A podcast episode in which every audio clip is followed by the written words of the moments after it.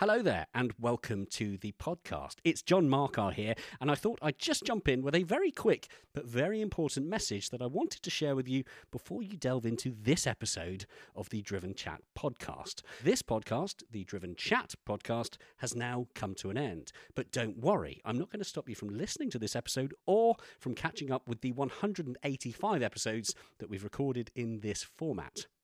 I just wanted to let you know that if you're looking for our new episodes recorded after December 2023, then you'll need to seek out our new podcast, The Driven Podcast. You can find the Driven podcast in all the usual podcast platforms, including, chances are, the one that you're listening to this one on right now. So please do enjoy this episode, share it with a friend by all means. But when it's done, don't forget to search for the new podcast, the Driven Podcast, and subscribe to the new format to hear the new stuff. To make life easy, head on over to the Driven website via driven.site. There you will find links through to the new podcast, including links to your preferred podcast platform. And hey, whilst you're there, why not check out everything else we do, including hand picked automotive news stories, car and bike reviews, video features, and even more. For now, though, I'll let you enjoy this episode, and I will remind you again at the end of the episode, but for the future reference, this message is approximately 1 minute and 30 seconds long. That's six clicks on the 15 second skip button. Enjoy. Hey, I'm Ryan Reynolds. Recently, I asked Mint Mobile's legal team if big wireless companies are allowed to raise prices due to inflation. They said yes. And then when I asked if raising prices technically violates those onerous two year contracts, they said, What the f are you talking about, you insane Hollywood ass?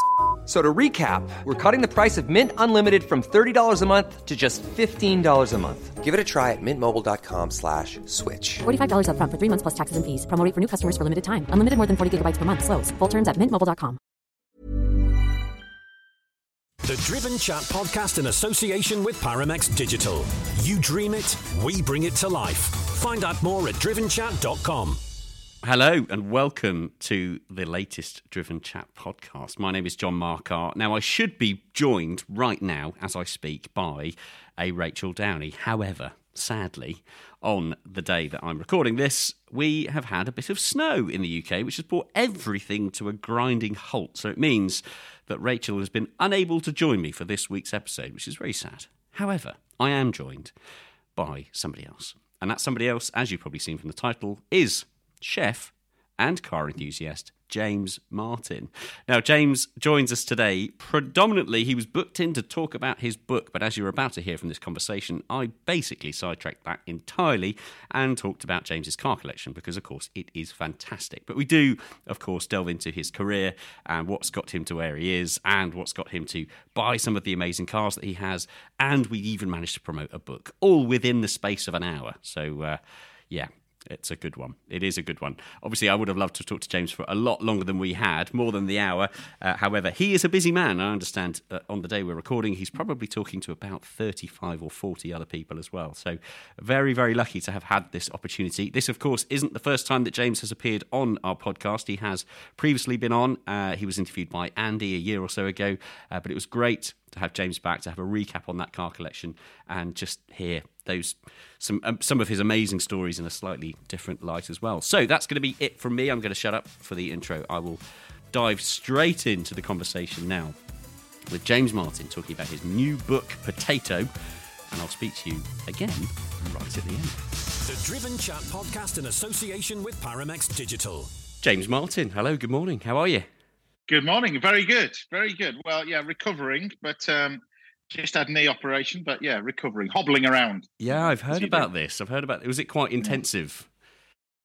Uh, yeah, I did, both meniscus have gone. Uh, yeah, and it's yeah, it's yeah. Anybody that's done that, and it's I've never done it before. I think it's a it's subject of getting old. Um, No. and I actually did it getting out of a car. The surgeon went, "You're getting too old, and you need to get you need to get a, a- a higher up car." So you, you yes, yes. So um, anyway, it's on the road to recovery, but.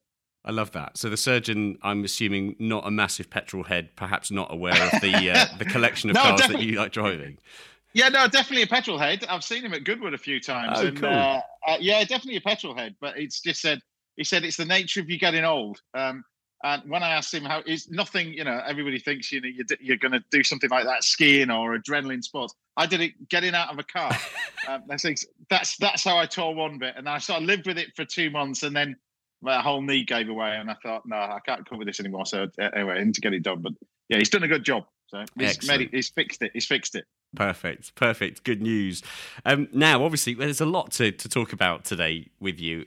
Predominantly, I want to focus on cars, if that's okay. Obviously, we're, we're going to mention. fine with me. You've got a new book out, which I've got here, Potato, and we will talk about Yep. that in a bit. But of course, you know, Yeah. we, this is the Driven Chat podcast. We talk about cars. We like cars, and we know for a fact that you like cars. So let's talk about Yeah. cars. Now, one of the things that I often like to ask our guests is to try and find out the the journey into cars, how all of this started, and where all this came from. Um, I'd like to know: Do you have an earliest childhood memory in or around cars? I can tell you straight away. There's two. There's two moments of it. Uh, the first moment was at a place. Anybody that knows Scarborough, I, I was. Uh, I, we used to holiday in Scarborough, holiday in Filey and Robin Hood's Bay. Um, we didn't live very far away from there, about 40 miles, but uh, that was our that was our go-to holiday. That and sort of Blackpool, Mhm. I suppose. And then um, I remember going to Scarborough. I can't have been any more than four four years old, five years, four years old. and there's a place called Henry Marshall's. Anybody from Scarborough will know about it. It's an arcade uh, setup. Uh, and um, I remember there in the middle of summer, I'm there with an ice cream with it sort of dripping of, over your hands, a big 99 with a flake in it and that kind of stuff, and holding this ice cream. And this this Aston Martin uh, V8 pulled up, and uh, it was very early one, but uh, pulled up outside uh, the the the arcade place. The guy, gentleman, got out, went into the arcade. Obviously, the owner of it, I think. Um, and then I sort of peered over the sort of the, the, the passenger side window uh, as it was down. It was a cabriolet thing, and I peered over, and this ice cream's dripping on the seat. And my mother shouting at me, about to give me a clip round the ear. this gentleman came out and he said, um, "You've got to have a sit in it." So, so there's ice cream all over the seat, and I remember sitting in this car. That was one of the moments, and the other moment was when my first ever job. I can't have been any more than about eight, nine years old. Uh, getting a little bit of pocket money. I used to pot wash at, at Castle Howard Uh huh. and the, the the trolley where you take the rubbish was a good sort of a good distance away. It's massive house, the Castle Howard, big castle, and the, the trolley was through a sort of an old um, rickety old sort of York stone uh, thing. It used to make an awful lot of noise right to the end of where the rubbish was, which is quite a distance, you know, a good five six hundred meters away from where the kitchen was. And I remember loading up the, the, the bags of rubbish and just peering through the, the just just out from this little garage door was open was a Ferrari, red nose of a Ferrari. And I sort of just looked around to see if anybody was there. And I walked up to it, had a look at it. And I just remember, just as a young kid, you're eight years old, and I just remember trying the door and it opened. Wow. and I sat in it, sat in it. Nobody was there. And I sat in it for, for no more than about 30 seconds and shut the door and then wiped off my hand, fingerprints and then went back in. And that was, I suppose, those two moments really for me. Those are the those are the two moments that, yeah, where it all went wrong after that. yeah, definitely. Would, would you say? I mean, was it a car background growing up? Were, were, were there other people in the family that loved cars, or were you one of the no, first? not at all. No, no. My my father was like the antichrist when it came to cars. He was. It was. Um, no, we did, we had no. We were tenant pig farmers, so we, there was no there was no fancy new car in the garage. Um, we only had one. We had well, my mum had a car and, and my dad had a car because purely fact of where we lived. We lived in the middle of nowhere, so um, it, well, I went to school on a tractor. I, I Wow. that kind of stuff. I- So I, I kind of, my dad used to have a, a, you know, maybe the latest Renault or something like that with work. It wasn't really the latest one, but a Renault. Mhm. Then it, then then a Ford Orion, uh, Escorts. my mother had a a a, a Capri Laser, which are worth a lot of money now. The Yeah. 1.6 Capri, uh, white one. Um, and then then sort of I I when I did that sort of uh, doing the pot washing sort of scenario, I got enough money to buy myself a little car that I could rally around on the farm, and I bought myself a little Mini on. Uh, well, now it's eBay, but it's Exchange and Mart. Back then, it used to ring the ring the cars of what your favorite car was when you were getting your license when you were 17. Well, I was about kind of in any more than 10 when I bought my first ever little Excellent. little little little mini, which I rallied around the fields, um, painted flames on the side of it, as usual sort of stuff. um, and then sort of what you know, tractors really were my thing. So we had a massive Ferguson 135. If anybody's a farmer, they'll know that that's like the workhorse of Mm. back then, the farmers. Um, so I learned to drive when I was eight, ten years old. Um, you know, I, I remember passing my test after one lesson. I had one driving lesson. Wow. Um, because because most of our kids at school used to be farmers, so you you you were you're you're allowed to drive a tractor at 16. You know, Yeah, um, so, so yeah, it's crazy, but you yeah you were, but it's um, but I that's where I learned sort of the the car element and. And my grandmother bought me a uh, when I went on holiday. We went to the River Thames on one of these sort of, uh, you know, you rented a boat for a week on the River Thames. And my granny, there's a there used to be a um, you bring back all my mem- memories now. There used to be a there used to be a toy shop on the bridge at Windsor, Mm. and uh, my gran treated me for my birthday, treated me to a little toy Ferrari, Wow. um, and um, I've still got it. Uh, but I've still got I've got that, and I've got the original car, so I've got the real thing. Would that be the um, the um, Two eight eight. two eight eight? Wow. Yeah, That's amazing. that was- I'd love yeah, to. that's I'd love to think, or, or love to get into the imagination of. So, what age did you say you were there? No. I probably probably a bit older than that. Probably maybe 14, 15, 16. I was probably probably something like that. yeah, okay, so that's that. quite a good age for kind of future visions and, and aspirations Yeah, and planning. Do you think? was- do you think there was a moment holding that car even at that age that you thought one day maybe I'll have one, or was that just a far fetched? Well, well, I think it's, it's, it's everything was far fetched back then, but it was that one day I didn't think I would do it because I knew my chosen career was going to be a chef from the age of ten years old. So, um, looking at that, TV wasn't really around then, and bits and pieces. There were certain famous chefs, but you know, the, look at the amount of chefs that go into the industry. It's not. Uh, it's not one where you can look at a Ferrari, think, "Oh, one day I'll have that." It's never, never going to happen. But Yeah. um, through sacrifices, hard work, and everything else, graft and and luck. Um, but you know, in this game, there's very very few elements of of luck in in the hospitality game. You know, you've got to make your own success in life, and and you get proved every day by what you do. So, you know, it, I've always been I've always been a grafter. Anybody know that, and all my mates know that I'm a grafter. It's always seven days a week, apart from when your knee goes. But it's it's I've always been a seven days a week chap. Um, but I think that's so the aspirational came from yeah, probably peering through the window really. When I went to London aged 17 and I used to work in London at all these Michelin star restaurants and I, I'd finish work and I'd walk past HR Owens and you know, Jack Barclays and all these sort of showrooms. And I used to peer through the window thinking one day, like most kids would do, but Yeah. never, never imagined it. You know. Wow, amazing. So let's talk about then the the current fleet, if that's an easy an easy thing to list off, because I know you've you've got quite a few. Um, I've also got on my notes as well that you are currently driving around in an e-tron GT. Is it e-tron. GT RS? Yeah, yeah, RS e-tron GT. Yeah, I am. Um, I put my my team, my my my my my, my workforce are all gone electric. They've gone the VW i3s Uh-huh. and i4s. Um, but the Audi, um, I, I test drove the Porsche. and- Don't get me wrong; it's a fantastic car, and uh, but it's quite hard. And and Mm. um, I think that's probably we've got some fifty this year. So it's a bit. It was a bit. It was a bit rock hard. And and my mate's had one, and he's had so many tires go, wheels go. Where I live, it's not the it's not the city centre, so Mm. you know potholes are quite bad around here. So, um, you know, I shattered a BMW wheel last week. Oh wow. Uh, that just that just obliterated in a pothole uh, just down the road. So, uh, the Audi, just the best of both worlds, really. It, it is fundamentally a, a take on, I suppose, Yeah. but it's a little bit more comfortable, a little bit more car-like, if that makes sense. But I love it. I, I love it. I use it every week. Absolutely love it. yeah. love it. Oh, fantastic! Yeah, I've I've literally just given one back to Audi press office. I had one for a week, and yeah, I, I think like you, I, I kind of look favourably on the e-tron as a bit more of a car version of an EV. I have this personal grumble against EVs that are all turning into blobby SUVs, unnecessarily massive Yeah. cars. But the, there is something about that e-tron. I think it is the smartest looking EV, and yeah, looks like a car, drives like a car. Very happy. I mean, I think, I think, I think t- this. You know, Tesla is the obviously the benchmark, and there's nothing wrong with Mm. that. But they're quite, they're quite simple in, inside in terms of what they are. Yeah. Um, but I think just what Audi do is that Audi just build nice cars. They just, just, just build lovely cars and yeah, uh, and lovely interiors of it. So it's all Alcantara. It's all, and you know, everything works. And you know, I woke up this uh, the the other day, and you know, you can program it on your on your app to sort of heat up the windscreen and get it. on. It's fantastic. They're fantastic bits of kit. yeah. Um, you, know, you do get a little bit of mile anxiety with it, but then the modern chargers and everything else, it's yeah, it's a it's a small price to pay. Is another 15 minutes waiting for it to charge to for the enjoyment of driving it. It's great. Yeah, absolutely. Yeah, no, there is a lot to be said for many, many, many decades of refinement in making cars versus a tech company that are having a go.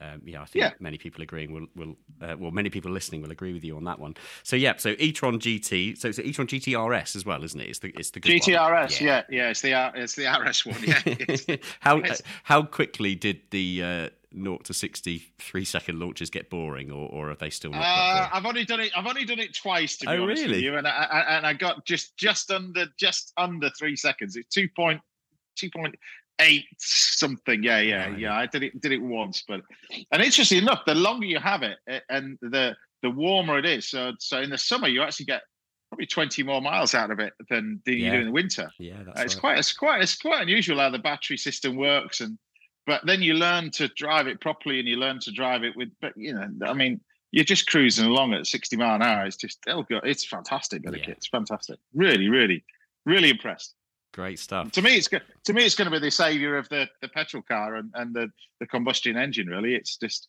that's it's the way it's going I think so. so you you embrace it or you'll you're left behind as simple as that Yeah, no, I think you're absolutely right. There's been some interesting research as well. I don't know if you've seen the past week or so. That's um, some real deep dives into this the the true carbon offset of EVs because of course a lot of people have been jumping out and saying well you know the, the power is still coming from coal power stations and Mm. the energy made to make these batteries is is hugely extensive it's it's more carbon heavy building an EV than it is a, a an ICE engine car um, but the research coming out is actually showing that perhaps the gap isn't quite as extreme as people thought. The uh, no, I think if you know you could look at solar.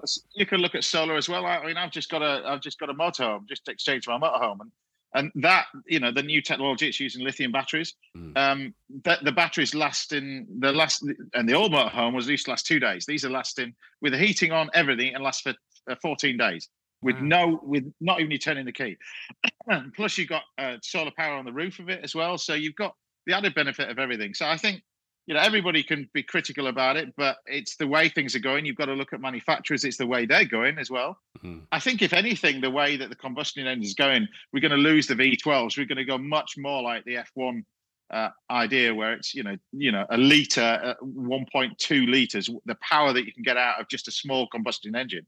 That's probably the way that we're going to go. Absolutely, yeah, yeah. It's always a good indication, isn't it? If it works in F1 or it works in Le Mans, then Yeah. chances are it's going to trickle its way down to Pretty much, to yeah. us, and soon we'll all be driving 1.6 liter turbo, thousand horsepower cars. That will be yeah Well, I, I don't think I'll be around. I don't think I'll be around then, but enjoy it. yeah, I'll do my best.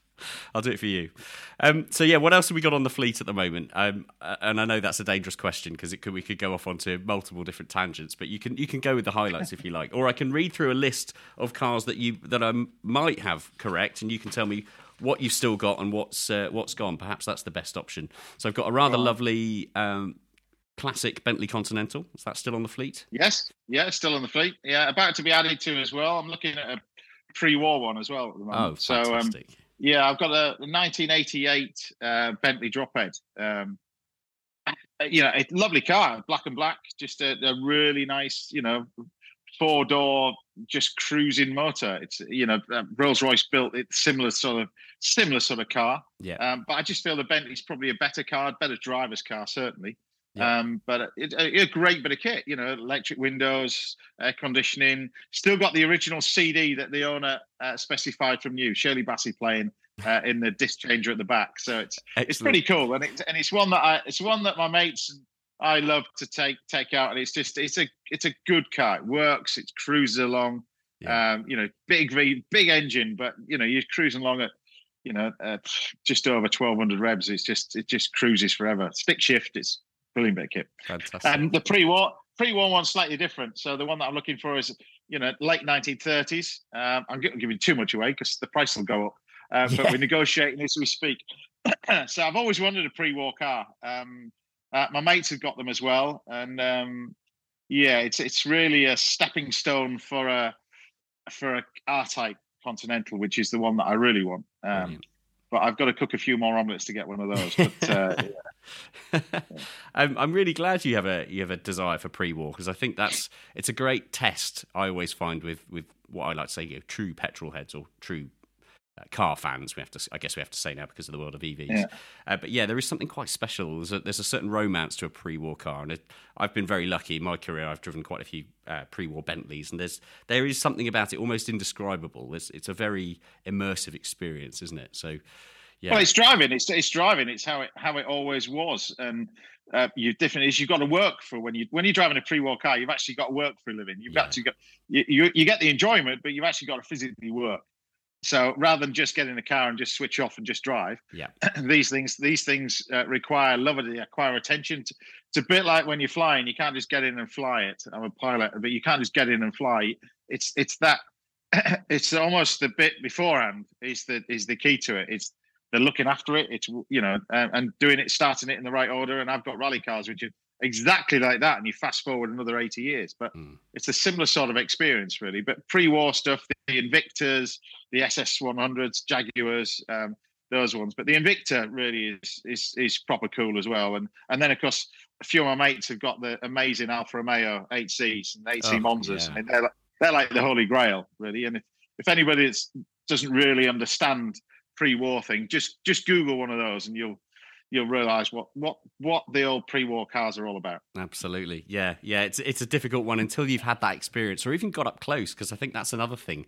Even if you don't get the opportunity to drive one, just the walk around a pre-war car, have a look at what it takes. You know, talk to the drivers that own them, and yeah, once you find out what goes into it, it becomes this this whole new dimension of driving opens up, which is quite incredible. It's a la- it's a labour of love, certainly. yeah. Um, Ferrari 275 GTB. Now there's a there's a highlight Yeah. car. Yeah, proper car. Um, I've owned that car for 20, 20 years, 21 years now. Um, probably in the collection, that's that's probably the the the one. I think that everybody, when I show people around the collection, they, they all go for that one. Yeah. Uh, it looks right, it sounds right, it drives right, and to me, undervalued. It's certainly if you're looking at 250 short wheelbases, that kind of stuff. I think it's better. I've driven a 250 short wheelbase. I think is a better car than 250 short wheelbase. I think it's prettier, it drives better. Uh, 275. Mine's a comp spec, so it's got wider wider arches. Uh, it's got well, you've got magnesium wheels, but it's it's running on um, the the spoke wheels at the moment. Took it out to Goodwood. Um, it mingles with the rest of them, so we so we took it for 75th anniversary of Ferrari at Goodwood at the revival um, with the 250 LM, and there's, there's, there's, you know, it's in the right company with amongst all that, and, and, the 500 Mondial and all those. But it's um, it's a proper car that, Yeah. um, and one that the one that I, if I sell it, then I'm either retiring or uh, I'm I'm not in a good place. Yeah. but I, I, I'll, I'll, it's it's one of those. Yeah, it's a, it's a golden ticket car, and I bought it such a long time ago. It's got so many memories. I tried to buy it twice, actually at Goodwood. It, it was for sale at the revival, and I missed it twice. And and then the the, the guy who was was uh, was buying the collection and selling it on uh, phoned me up while I was doing my old show on live on, BBC. Um, I got a text message while we're on air. I shouldn't have done it, but he said the car that you've always wanted is for sale. Do you want it? And I had 15 minutes to decide whether I wanted it, and I said yes. Then spent the next next hour on the show live figuring out how I'm going to pay for it. Um, and then I've, I've owned it ever since. But it's it's a magical, magical, magical car. I love magical. I, lo- I do love the idea of you being in a studio, Joe, trying to get your links right, trying to sort all cues. Producers talking in your ear, and you're there Yeah, going, yeah. "Ah, "I might have to sell the, uh, might have to cancel that conservatory House. build." Yeah, well, I actually, I actually bought the house, and and uh, I the money that I had in my savings was enough to sort of do the work on the house to live in because the house wasn't habitable. Um, but I, the same week I bought the house, this car came up for sale. So I actually lived in my garage for two years. Then I lived in a motorhome for two years, and that's why I moved the motorhome to Goodwood because when they were knocking the house down, the builders were in waking me up, and I learned to fly. That's how. That's how that Wow. sort of passion came along. Really. See, I, I was about to say, you know, there's the true test of a petrol head there. It's that prioritizing garage space over Oh, yeah. living accommodation. But then you threw in, and then I learned to fly. So it kind of, the, Well, bal- I- I- the balance it was it was it, it was prioritizing the house over over a car, and you know, the car came first before the house. Yeah, it certainly did. Good man, definitely. Now on the uh, the another huge Ferrari headline here, two eight eight GTO. Oh, there's another Yeah. special car. Yeah, I've had two of them in my life. I, bought two together actually. I, I, I bought one, and then two weeks later, I bought the other one. I sold one, um, which I shouldn't have done. Probably in hindsight, probably uh, three years ago. Um, but I kept the other one. Um, amazing car, you know. Um, homologated 289 or something like that. There are of them, something like that. Uh, mega, you know, very special bit of kit. I think looking at it, that's the that's the car that my the toy car that my grand got me. But yeah, of course. I think looking at it side by side, you know, it, it, people mistake it for a 308, but you can't you can't mistake it for a 308. It is it is that. Yeah. Um, it's it's a nice it's a nice car. It's it's you know a great car, and I, I think well rightly so. It's better than the F40. I've never been an F40 fan, um, and I don't understand the values of them uh, Mm. uh, now currently. Um, but you know the the the 288 is the, the proper tool. It's proper tool.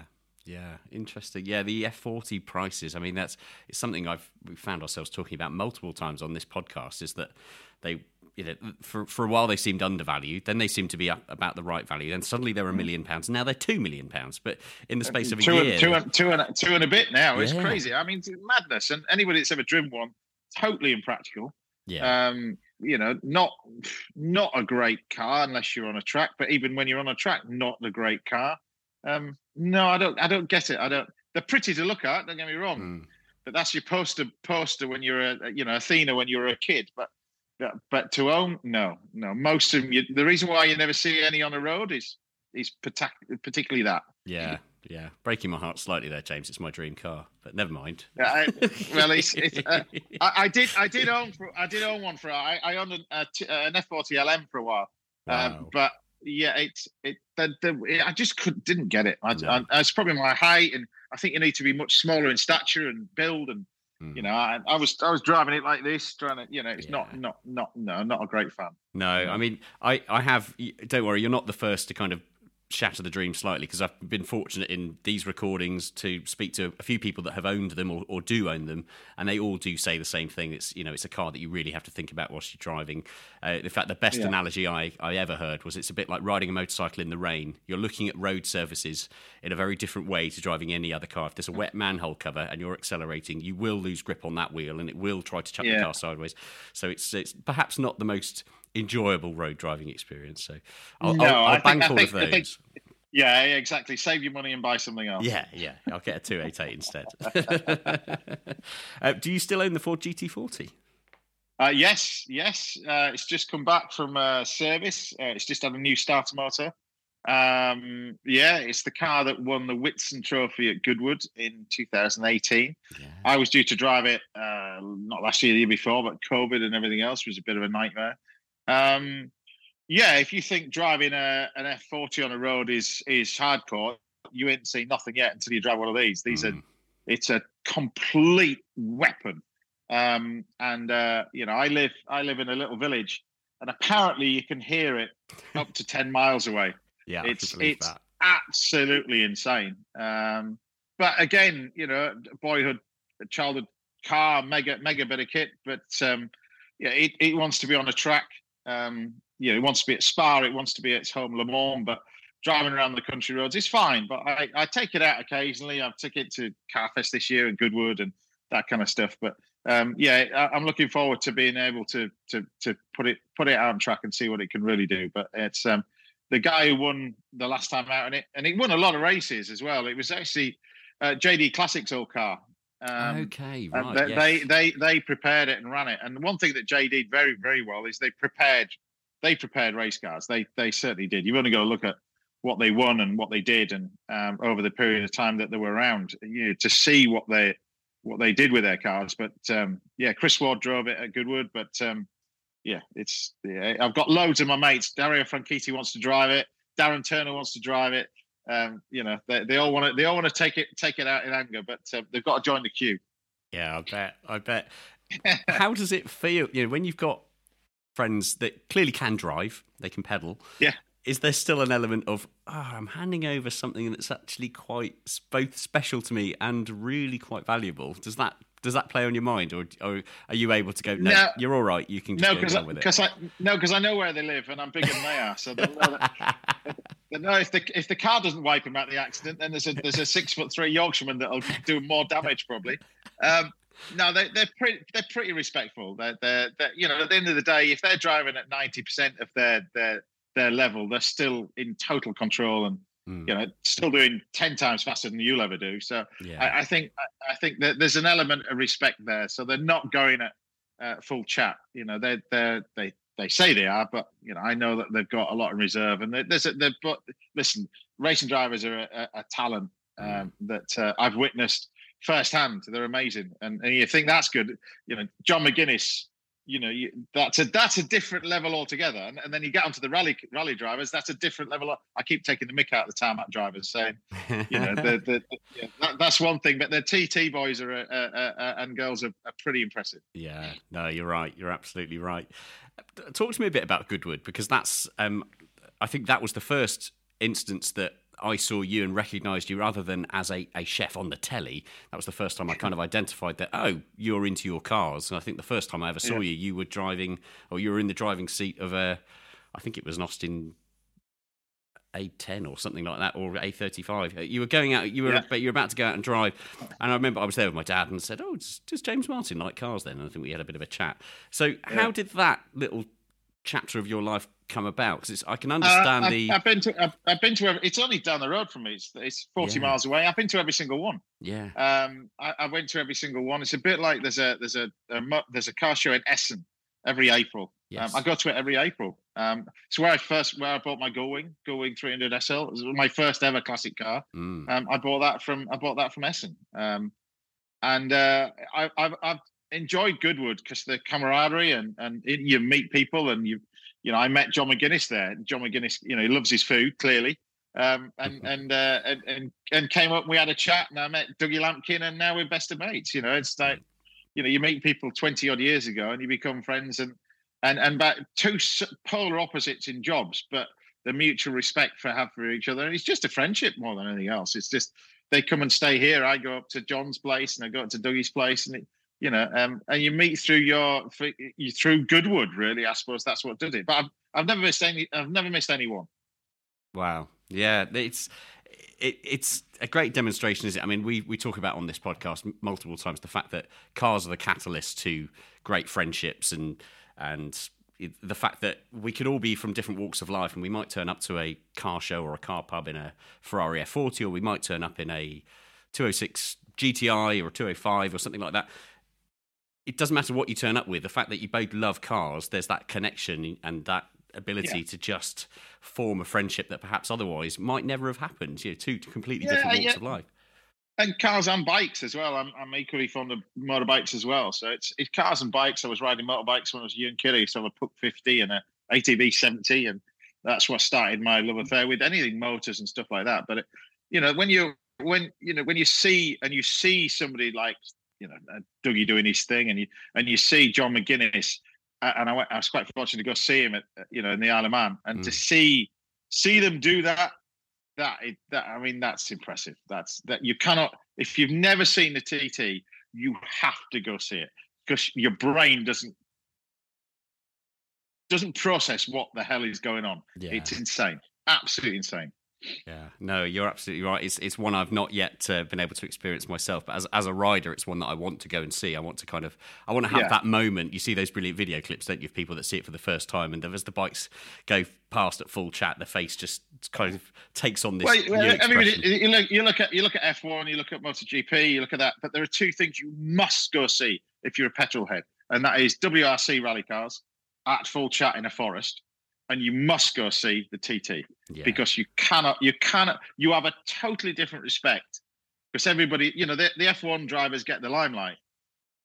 Sebastien Loeb, to me, is the greatest driver in the world has ever seen. That's because because he can do it multiple multiple uh, skills, multiple places, multiple things. You know, see him on the Pikes Peak is one thing, and and to see them through a rally stage, yeah, you, you watch the watch the Finns and stuff like that driving driving the stuff on the rally stage. It's it's a different level, different level. And I'm I'm quite fortunate to got a few rally cars by some famous drivers, but to see them, you know, look at footage on YouTube of them driving my car through through the woods. ah, it's different level, different Yeah. level. And that, that, how does that sit as well when you're watching your, your car flying past inches past trees and stuff? Is that you, Uh, well, do you that's- enjoy it? that- well, I, I do because well, I own the car now. I don't do anything like that, but I, I, I take my rally cars down to the pub. That's what I love. I, you know, I've got I've got a couple of um, uh, uh, of, of quite famous, well, few famous rally car drivers' cars, and um, you know, the Ford Focus that um, that that uh, uh, Colin McRae um, drove. Um, uh, towards the end of his career, but Mm. hugely successful, winning races. He won four races in it. But you know, I drive that down to the pub. It's Brilliant. it's it's it looks like something you got to Halfords, but I remember driving. I got him. I got him. I got a uh, Solberg Impreza. I remember driving it. There was a caravan, local caravan down the road. It's quite funny. There's this little place, and and uh, anyway, there was a lot of a load of people gathered up. And there's Ferraris and Lamborghinis and all that kind of stuff. And I arrived in this Solberg Impreza, Brilliant. and everybody everybody sort of kept gathered around it and went, "Oh, my mate's got one of them. My mate's got one of them." And you know, where do you, where do you get the livery from it? And I went, and then when you open up the uh, open up the door, you see that there's no key. It's all like a flight simulator inside. I went, yeah, no, they haven't got one of these. it's it's a it's a mental thing. It's it's completely crazy, but it's yeah, I love it, love it. Fantastic. The Driven Chat podcast in association with Paramex Digital. Ready to pop the question? The jewelers at BlueNile.com have got sparkle down to a science with beautiful lab grown diamonds worthy of your most brilliant moments. Their lab grown diamonds are independently graded and guaranteed identical to natural diamonds, and they're ready to ship to your door. Go to BlueNile.com and use promo code LISTEN to get $50 off your purchase of $500 or more. That's code LISTEN at BlueNile.com for $50 off. BlueNile.com code LISTEN. Hey, it's Ryan Reynolds, and I'm here with Keith, co star of my upcoming film, If, only in theaters, May 17th. Do you want to tell people the big news? All right, I'll do it. Sign up now and you'll get unlimited for $15 a month in six months of Paramount Plus Essential Plan on us. Mintmobile.com slash switch. Upfront payment of $45 equivalent to $15 per month. Unlimited over 40 gigabytes per month. Face lower speeds. Videos at 480p. Active Mint customers by 531.24 get six months of Paramount Plus Essential Plan. Auto renews after six months. Offer ends May 31st, 2024. Separate Paramount Plus registration required. Terms and conditions apply if rated PG.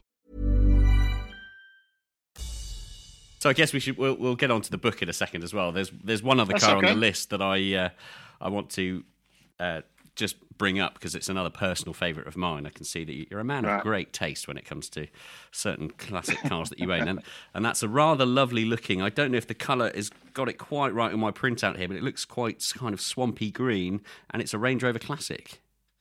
Yes, yeah, two door, yeah, um, yeah. Again, true, quite rare over the years. Um, if, if anybody's looking at restoring one, don't put it that way. uh, uh, uh, you're in for a world of pain um, and uh, a lot of bills. It's um, they're, they're, it's a labour of love that car. Um, it's I've had a, a sort of a new turnkey uh, V8 engine. It's the new old one, uh, Rover V8 engine, but uh, it's, it's got the original engine with it, but not one that I wanted to put back in the car. Um, but it's um, yeah, green with you could have painted it any could mustard, but it, it was actually a, a mustard uh, car when it was new. Um, it was a South African car. Mm. So it was right on drive, right on drive. But the, the above all else, with all Range Rovers, anybody will know on Land Rovers anyway, is rust. So um, South Africa, it hadn't rusted, um, brought it back, galvanized the whole chassis, took it right back. Every single bit of that car uh, was redone, and um, yeah, it's pretty cool. Yeah, it's it's uh, it's, it's it works, and yeah, that's it. Yeah, I don't use it so much.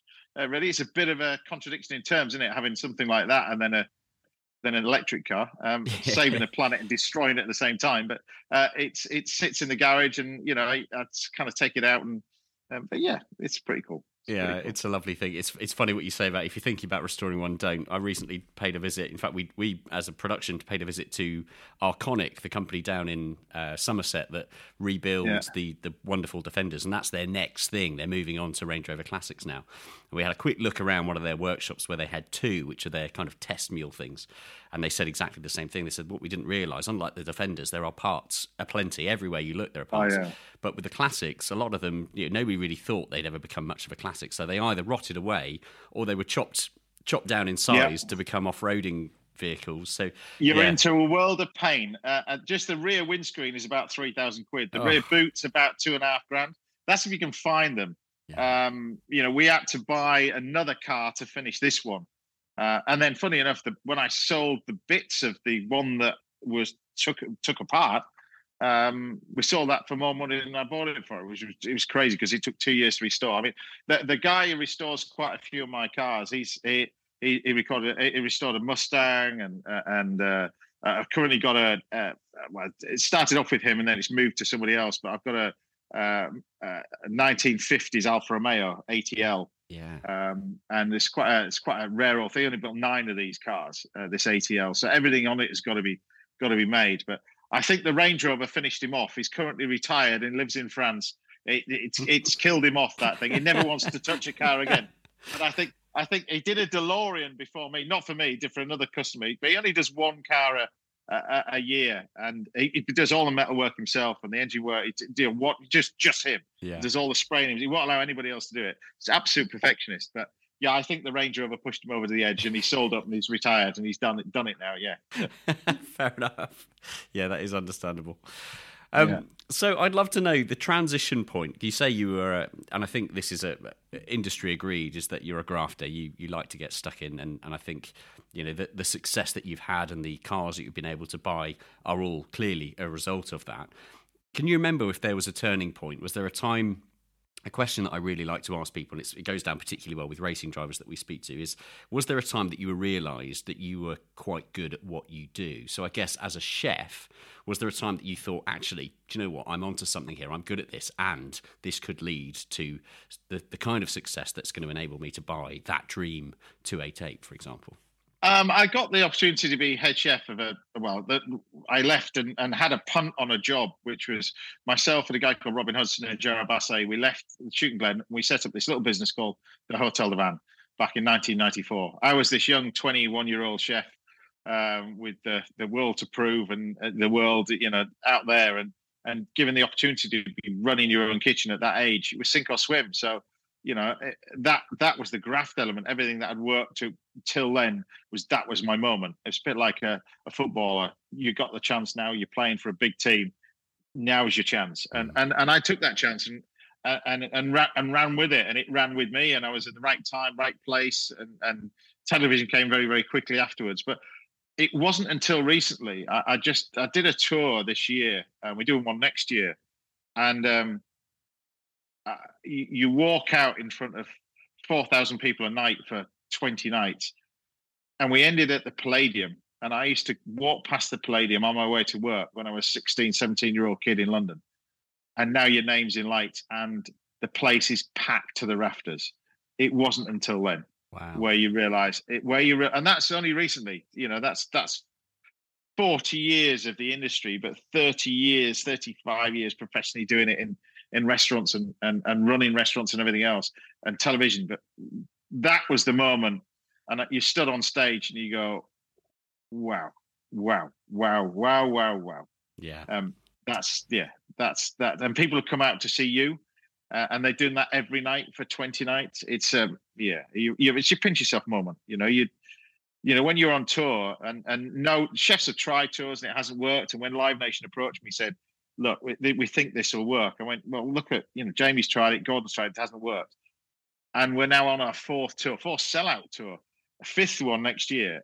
It, it, it's yeah, and there's only me on stage. There's no, there's nobody else, and it's just, it, it's the, it's a real, it's a real, it's a, it's accumulation of everything you've learned, and that's the great thing about, I believe, in, in being a chef. Is it's, it's very much. I was talking to Alan Titchmarsh the other day. It's like gardening. You get better at it the older you get. Unlike mm. any other career, because you become you, you become a knowledgeable and knowledge is a powerful thing in our industry because you know you're learning and you become a better chef you become a better better organizer better person a better boss a better better everything really the older you get um and you know i'm i'm privileged to be able to still keep doing this yeah and with the TV side of things, when that came along and that opportunity came up, was that something that you thought?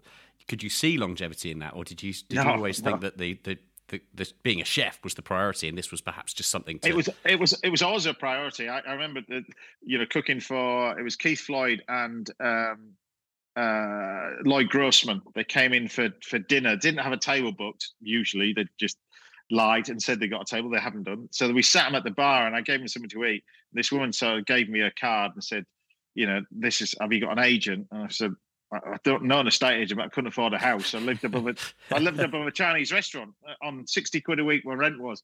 I think, uh, I think looking back, you, you look at it and you, everything's about choices in life and risks.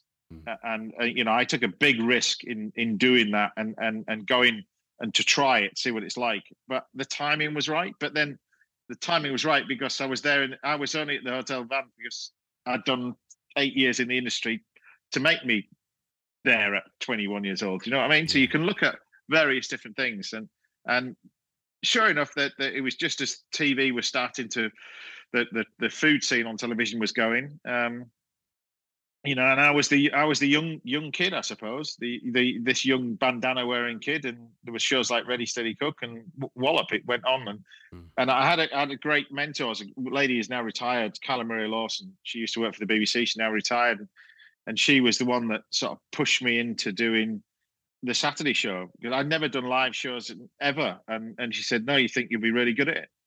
Um, and that's when I went back to my old career and and well, my career and and looked back at my little black book of, of, of chefs and mates and said, "Could you come along and do this show?" And we wanted to make it a chef's show, Mm. Um, and and that's where we are now. We're still still here now, still doing it, and it's still still the same thing, still the same ethos. The the people who come here, the chefs that come here, are all people that I, I have huge amount of respect for. Yeah, that's great. Do you think there's a good correlation between the pressures of running a kitchen and the pressures of live TV? Do you think the two came hand in hand that made you quite a natural I, at it? I think I, I think yeah, there's no school for it. Certainly, there's no school as in multitasking, um, mm. cooking and talking and interviewing people. Uh, but you learn from people. You learn from great people. And Sir Michael Parkinson, I remember t- chatting to me at a, a book event somewhere uh, we were at, and, and he turned around and said, "You're going to do this show, but research is the key. So research everything.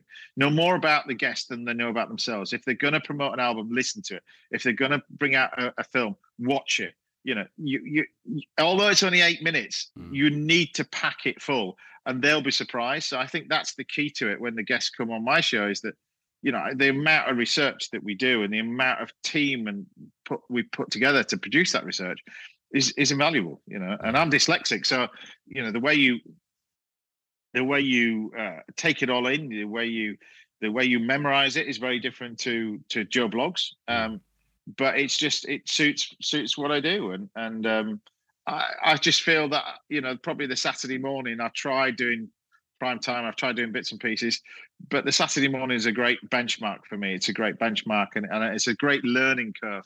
You know, I'm learning every day, and it's you know over 1400 shows now. I think I've done something like that wow. uh, on a Saturday sat, on a weekend. So you know, it's um, it's a it's a constant learning curve. But you you as long as you go in there every week and you want to learn, that's the key to it. Fantastic. Yeah. Great bit of advice there. Great bit of advice for me, actually. I'm going to do more research into my guests before I talk to them. Although, although look, I'm going to hold up a pile of notes. I have got lots of notes. Thanks right. to lovely producer Amber. It's helped me arrange all of that. Now, one other last medium that we should talk about before we let you go is, of course, uh, other than the telly side of things, it's the book. I'm holding up a physical copy of your book here. Potato. Yeah. I've also, in, in our production office, we've also got butter as well. Is this a, is this a side of life that you enjoy? Putting uh, books well, together? Well, well, it's a different medium, isn't it? Really, and mm. and for somebody who's dyslexic, and you know, writing your first book is like uh, bringing out. I remember talking to JK about it about his album. You're bringing out the first one is it's not an easy thing because you you it's accumulation of everything. The second one's the difficult one, and the third one, the fourth one. So to still be doing it, this is my thirty fourth book now in thirty odd years of doing it. Wow. Um, but you've got to you've got to freshen it up. You've got to varietize it, but you've also got to not sounds daft, but a trend nowadays is something that's done on social media. It's something that just happened. Mm. Uh, you can't speculate on a trend. Then you get a lot of people jumping onto the trend. It, trend has not never been my sort of thing. I've never really set trends, uh, but I've never really been bothered about food trends. You know, so I've always sort of stuck to what I believe is right and what I believe in myself in terms of the food.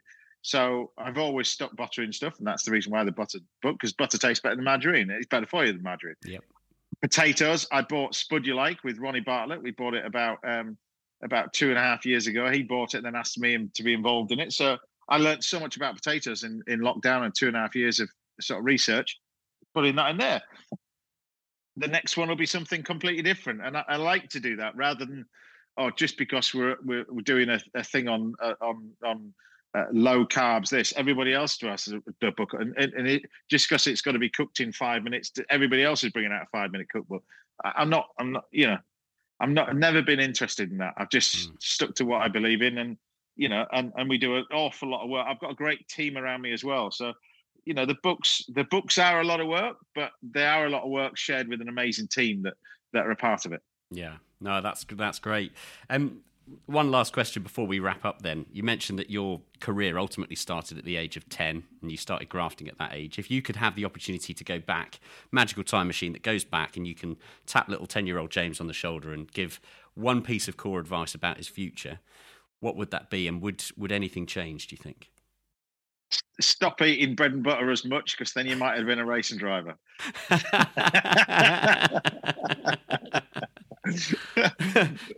with, with my that... ass, my ass is way too fit, big to fit in fit in a car that Darren Turner's been involved in. It's just I'm half the size. He's half the size of me. But yeah, Darren is a small uh, man. Yeah, yeah. Stop, stop eating, and you might have been successful at driving. Yeah, exactly. but hey, look, the the chef thing it's gone all right, isn't it? Let's be honest. I, am happy with it. I'm happy yeah. with it. I'm happy with it. I'm doing all right. It's it's uh, touch wood. It's uh, it's difficult in, in hospitality at the moment. It's going to be increasingly difficult. Yeah. Certainly as the years progress, but it's um it's one of those things where you you hold on, um, and we'll get through it together as a team because uh, the, the you know to look at the restaurants and doing what we're doing, it's now a team effort and you know the the team are invaluable. It's a bit like a bit like the analogy of racing. You know the, the guy sat in the car is one thing. Verstappen is one thing, but without the team behind you, you're sat there and you're going nowhere. Yeah. Um, so it's it's the same thing. Same thing. Being a chef, you have to have that team around you. So it's all about holding on to that team now and, and, and building them up and then pushing forward. Fantastic. Yeah, what a great outlook. Well, James, thank you so much. I'm fairly confident we, we do make a habit of wandering around the Goodwood events. So we'll be at the members' meeting, Festival of Speed, and Revival. We'll, often do a roaming yeah. podcast, which has become quite a popular thing. We're doing a big activation with Goodwood this year. So hopefully we'll, we'll, well when, you, when, you're there, when you're there, come up to the dirty bit, which is the top of the hill. That's where I'm usually found in the rally stage. I don't do all that pristine where everybody's walking around with ties and stuff like that. Particularly at the Festival of Speed. Get away from that sort of tarmac and get it to the proper bit, the rally bit. I'll right. see you with all the. We're all caked in dust and stuff like that. But yeah, I'll see you up there. I will see you there, James. Yeah, look forward to that. That'd be fantastic. Thank you so much. And uh, yeah, look forward to seeing you soon. Pleasure. Cheers. The Driven Chat podcast in association with Paramex Digital. There we go. That was it. I'm going to make a confession here and say that before talking to James, I wasn't entirely sure how much of him as a character I'd I'd kind of relate with. But having had that conversation, I've really been converted. James is a great guy. Clearly, somebody that has grafted his whole life. He's worked very hard for everything that he's been able to achieve, and comes across as just just a genuine guy, which is really really fantastic. Quite a refreshing thing to see in the modern age. If you want to get James's book, it is called Potato, which I think is a particularly fantastic name for a book. Uh, you can't really miss it because on the front cover is him and loads of potatoes, so easy to spot. Uh, but do have a look out for that if you're feeling particularly generous. Go and have a look in your preferred bookstore uh, for that. If perhaps if you're a bit of a chef, you like to have a cook from time to time, like I do, then there you go, perfect gift for yourself or somebody else for now, I will wrap up. I'll say thank you so much for listening. If this is your first podcast with us, uh, then it's worth noting that we have more than 130 previous episodes with conversations very similar to the one that you've just heard. We speak to a different guest from the automotive world every single week, everyone from car designers to racing drivers to chefs and everything in between. So if you've enjoyed this, do have a look at the back catalogue. I'm sure there will be at least two or three other conversations that you may enjoy listening to, hosted by myself or one of my colleagues. For now, I'll say thank you so much for listening. Don't forget, you can see everything that we do at drivenchat.com. Head on over to the website to see written articles, photos, the entire back catalogue of podcasts, and of course, our video archive as well, uh, which you can also see on our YouTube channel. Head over to YouTube and search for Driven Chat, and you will see lots of videos of me and the team driving around in lovely cars doing all sorts of silly things. Lots of new stuff to see there. So go and enjoy, go and indulge, and I look forward to bringing you another episode in about seven days' time. Thanks for listening. Bye bye. The Driven Chat podcast in association with Paramex Digital. You dream it, we bring it to life. Find out more at drivenchat.com. Planning for your next trip? Elevate your travel style with Quince. Quince has all the jet setting essentials you'll want for your next getaway, like European linen, premium luggage options, buttery soft Italian leather bags, and so much more. And is all priced at 50 to 80% less than similar brands. Plus, Quince only works with factories that use safe and ethical manufacturing practices. Pack your bags with high-quality essentials you'll be wearing for vacations to come with Quince. Go to quince.com/pack for free shipping and 365-day returns. Oh, wow. You've made it to the end. The very end. And it's John Marcar here again, reminding you that this podcast, the Driven Chat podcast, has now run its course and has come to an end. To find a new format, search the Driven podcast in your preferred podcast app or head on over to the website driven.site to find some quick and easy links through to the new episodes in the new formats on your preferred apps. Thanks. Bye.